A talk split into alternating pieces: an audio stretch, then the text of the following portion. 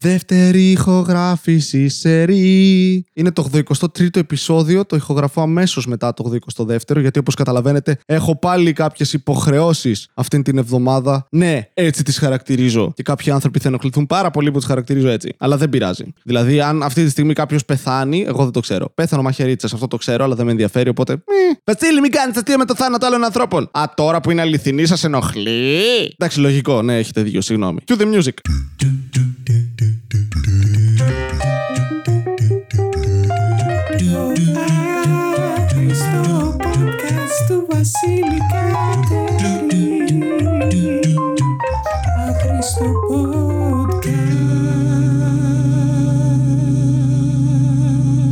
Είναι το 83ο επεισόδιο. Παραμένω ο Βασίλης Κατέρης. Απλώς λίγο πιο γέρος από ό,τι στα προηγούμενα επεισόδια. Λίγο πιο γέρος από το προηγούμενο επεισόδιο. Πολύ λίγο πιο γέρος από το προηγούμενο επεισόδιο, αλλά και πάλι πιο γέρος. Αυτό είναι εντυπωσιακό. Ότι ανα πάσα στιγμή είσαι πιο γέρος από ό,τι ήσουν αμέσως πριν. Μπορεί απλά να περπατάς στον δρόμο και να ψιθυρίζεις τον εαυτό σου. Γέρασα, γέρασα, γέρασα, γέρασα. Βέβαια, αυτό το ονομάζουμε σχιζοφρένεια ίσως. Σε βάζουν μέσα σε ένα ίδρυμα και δεν είναι πολύ καλά. Το 65% του κοινού πλέον είναι γυναίκες. Νομίζω, μοιάζουν με γυναίκες. Μπορεί να αυτοπροσδιορίζεστε ως καγκουρό. Δεν ξέρω. Βασίλη, γιατί κοροϊδεύεις τους ανθρώπους που αυτοπροσδιορίζονται κάτι. Όχι, δεν τους κοροϊδεύω. Κοροϊδεύω εσάς που αυτοπροσδιορίζετε ως καγκουρό. Όλοι ξέρουμε ότι δεν μπορείς να είσαι καγκουρό. Αν θες να είσαι κοάλα, μπορείς. Να τρως φύλλα ευκαλύπτου. Λες και είσαι η πυθία. Λέτε η πυθία να ήταν κοάλα. Ανθρωπόμορφο κοάλα. Στην Ελλάδα. Να ήταν στους δελφούς εκεί πέρα και να ήταν. Γεια σας.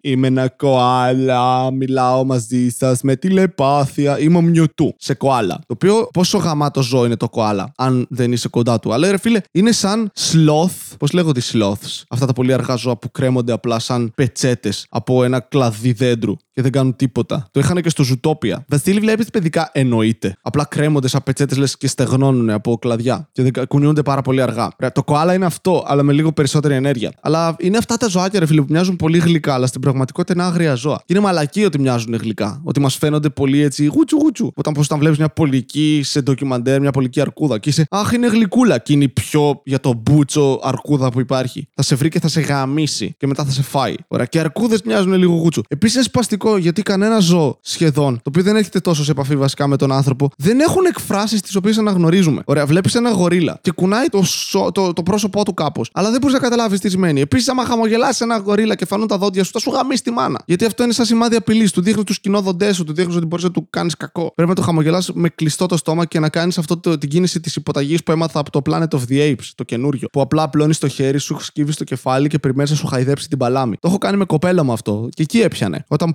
πετούσε παντόφλες, εγώ ήμουν Όχι, σε παρακαλώ, σε παρακαλώ. Και υποκλεινόμουν μπροστά τη, απλώνοντας τα χέρια και με χάιδευε. Αλλά είναι μαλακία ότι δεν μπορείς να καταλάβεις εκφράσεις ζώων. Βλέπεις ένα λιοντάρι. Κοίτα, μπορείς να θεωρήσεις εξ αρχής ότι ένα λιοντάρι όταν σε κοιτάζει έχει ένα βλέμμα μόνιμα. Θα σε φάω. Okay. Και θα πέσεις μέσα κατά πάσα πιθανότητα. Όχι μέσα στο κλουβί του, μην κάνεις καμιά τέτοια μαλακία. Αλλά ναι, κατά πάσα πιθανότητα αυτό σημαίνει για σένα. Εκεί τι κάνεις, ξαπλώνεις, το παίζεις νεκρός γιατί αυτό θα είσαι πολύ σύντομα. Ένας λύκος, αν σε κοιτάξει επίσης, δεν είναι σκυλάκι. Επίσης, ένα σκυλάκι, αν με κοιτάει ώρα, αγχώνομαι πάλι. Ποτέ δεν κατάλαβα αυτή την τυφλή εμπιστοσύνη που έχουμε στους σκύλους. OK, okay, τους εκπαιδεύσαμε, τους εξημερώσαμε, αλλά άστον τον σκύλο έξω ένα 20 ημέρο μόνο του χωρίς τροφή να δούμε πόσο γρήγορα θα είναι εξημερωμένος. Ε, η επιβίωση είναι ένα δύσκολο πράγμα γενικά. Εμένα να με αφήσεις 20 μέρες έξω από το σπίτι μου, χωρίς τροφή, δεν θα είμαι εξημερωμένος. Θα αρχίσω να κάνω κι εγώ χάμπινγκ σε πόδια κοριτσιών. Ήδη το κάνω. Αλλά έχουμε τρομερή εμπιστοσύνη στους σκύλους. Ηλίθια εμπιστοσύνη. Αφήνουμε ένα pitbull με ένα μωρό. Τι μπορεί να πάει λάθος; Ξέρω εγώ. Να πεινάσει. Και ξέρω τα σκυλιά είναι, αν είναι εκπαιδευμένα και τα λοιπά, δεν κινδυνεύεις. Αλλά ε, όταν βλέπεις ένα τεράστιο σκύλο, ειδικά. Έχουμε πάει για παράσταση που ήταν στην ε, Καστοριά, νομίζω, ναι. Και μέναμε στο σπίτι μιας ε, φίλης ενός κωμικού. Και είχε ένα τεράστιο Rottweiler. Ωραία. Δηλαδή ένα Rottweiler. Και μας το έχει πει από πριν. Οπότε πλησιάζουμε στο σπίτι, γνωρίζουμε ότι έχουμε ένα Rottweiler να αντιμετωπίσουμε, αλλά θεωρούμε ότι το έχουν δεμένο κάπου. Γιατί είναι ένα γαμημένο Rottweiler. Δεν θα έχω μια μπαζούκα να σε υποδέχεται όταν ανοίγεις την πόρτα. Αντίστοιχα δεν θα έχω ένα Rottweiler. OK. Okay. Φτάνουμε και ακούμε ένα ουφ. Δεις αυτό το γαβ, όχι σκύλου. Αρκούδας που μιμείται σκύλο. Προσποιείται ότι είναι σκύλος για να ζει ανάμεσά μας. Και μόλις ακούμε αυτό το γουφ, βλέπεις επί τόπου τρεις ενήλικους άντρες. Οι δύο εξ αυτών πάνω από ένα 80. Εγώ όχι. Άρα εγώ δικαιολογούμε. να κάνουμε ένα πίσω βήμα. Όλοι. Κρακ. Τι ήταν αυτό. Α, αυτός ήταν ο Τάδε. Δεν θυμάμαι πώς λεγόταν ο σκύλος. Α το πούμε δολοφόνο. Αυτός ήταν ο δολοφόνος. Είναι πολύ ήρεμο σκυλάκι. Απλά χάρηκε που ήρθα. Τέλεια. Πάει να ανοίξει την πόρτα, ακούμε ένα δεύτερο γουφ. Έχουμε σταδιακά αρχίσει να ανεβαίνουμε σκαλοπάτια προς τον επόμενο όροφο εμείς. Ανοίγει την πόρτα και βλέπεις ένα Rottweiler να σηκώνεται στα πίσω πόδια του και να πηδάει πάνω στην φίλη μας, η οποία ουρλιάζει. Εμείς έχουμε ανέβει 7 ορόφους τρέχοντας και τσιρίζοντας σαν μικρά κοριτσάκια που τις κυνηγάει ο παππούς τους για να τις γαμίσει. Και σε φάση, Ναι, επιτέλους! Όχι, εννοώ από φόβο. Και μας φωνάζει, κατεβείτε να σας μυρίζει θέλει. Το οποίο είναι η κλασική μαλακία που λένε άνθρωποι. Πηγαίνουμε μπροστά στο Rottweiler, το οποίο το τραβάει άλλη από το σκηνή που έχει συνδεδεμένο με το κολάρο του. Και φαίνεται το σκηνή να ζορίζεται λίγο. Αυτή εννοείται κάνει αυτό το slide στο πάτωμα. Το... Τον ελέγχω, τον ελέγχω. Ναι, αν κάνατε σκι, ίσως μπορούσες να μην πέσεις στην πρώτη στροφή. Αλλά εγώ είναι δεδομένο ότι θα χάσω τα αρχίδια μου. Και μας βάζει να κάτσουμε εκεί πέρα και ο σκύλος δίπλα μας να έρχεται και να μας μυρίζει και να με κοιτάει. Να σου πω κάτι, eye contact με ένα Rottweiler είναι αγχωτικό. Είναι ένα Rottweiler. Αν εγώ κοιτάω επίμονα ένα παιδάκι, όλοι έχουν πρόβλημα μαζί μου. Είναι, hey, τι κάνεις το παιδάκι; Ε, το κοιτάω. Έχω μάτια, με κοιτάει και το κοιτάω. Έχουμε ένα staring contest με ένα μωρό αυτή τη στιγμή. Τι θέλετε. Δεν θα χάσω από το μούλικο. Αν το κάνω όμως, θεωρούμε με τη μία ανώμαλος. Αν ένα Rottweiler με κοιτάει πολλή ώρα, μ, όλα καλά. Μπορεί να με βλέπει σαν τροφή. Μπορεί είμαι μια γιγάντια μπριζόλα ή ένα γιγάντιο κόκαλο. Του αρέσουν και τα δύο. Μπρος κατώ και πίσω αγκούρι, μαλάκα. Τέλος πάντων, φεύγουμε, κάνουμε την παράστασή μας. Πηγαίνουμε σε ένα κλαμπάκι. Δεν ξέρω γιατί το κάνω αυτό στον εαυτό μου μερικές φορές. Πήγαμε στο κλαμπάκι επειδή μας είπε αυτή η μιλφάρα φίλη της φίλης μας να πάμε. Πήγαμε. Αυτή είχε και τον άντρα της εκεί και ερχόταν και μας τριβότανε. Ή έτσι το ερμήνευσε ο Βασίλης ε, μόλις είχε βγει από την εφηβεία τότε. Εντάξει. Μπορεί και να μην ήταν αυτό. Αλλά αυτό ήταν. Είχε έρθει φίλη της και αυτή και μας κολοτριβόντουσαν. Και εγώ με έναν άλλο κωμικό, δεν θα πω με ποιον, γιατί αλλιώς θα δώσω υπερβολικά πολλές πληροφορίες. Βγαίνουμε από το κλαμπ και είμαστε σε φάση που μαλάκα, πρέπει να φύγουμε από εδώ. Γιατί ένα μαγαζί ολόκληρο, γεμάτο άντρες, μας κοιτούσε με ένα βλέμμα. Έρχονται εδώ οι ξένοι και μας παίρνουν τα μουνιά. Πήγαμε στο σπίτι, μόνοι μας, χωρίς κανέναν άλλον, με τα κλειδιά που πήραμε από αυτούς. Μας εμπιστεύτηκαν τα κλειδιά τους για να πάμε σπίτι τους. Ενώ μόλις τις είχαμε απορρίψει και φτάνουμε στο σπίτι, ανοίγουμε την πόρτα, ο σκύλος ήταν δεμένος έξω. Ευτυχώς, πέφτουμε για ύπνο στον καναπέ. Αυτό που δεν σας έχω πει είναι ότι το κρεβατάκι του σκύλου. Κρεβατάκι. Ένα queen size bed για έναν άνθρωπο, γιατί είναι ένα Rottweiler, OK, θέλει να απλώνεται. Αυτό το κρεβάτι ήταν δίπλα στον καναπέ που ήμασταν εμείς. Αλλά αυτός ο σκύλος ήταν εκτός στο μπαλκόνι, θεωρήσαμε ότι εκεί θα μείνει. Ακούμε μετά από κάμια ώρα να ανοίγει η πόρτα, να μπαίνουν μέσα τα παιδιά που έχουν γυρίσει από το κλαμπ. Χαχαχά, γογόλοι μεθυσμένοι, τέλειο, πάμε για να κάνουμε παρτούζες. Και ανοίγουν την μπαλκονόπορτα και βάζουν μέσα το σκύλο. Στο οποίο σημείο, εγώ λέω Βασίλη, κράτα κλειστά τα μάτια σου, παίξει το πεθαμένος ή ότι κοιμάσαι. Λογικά δεν θα σε ενοχλήσει. Αν δεν προβάλλεις αντίσταση, θα πεθάνεις γρήγορα στη χειρότερη. Και ακούω τον άλλο κωμικό να κάνει ένα Α!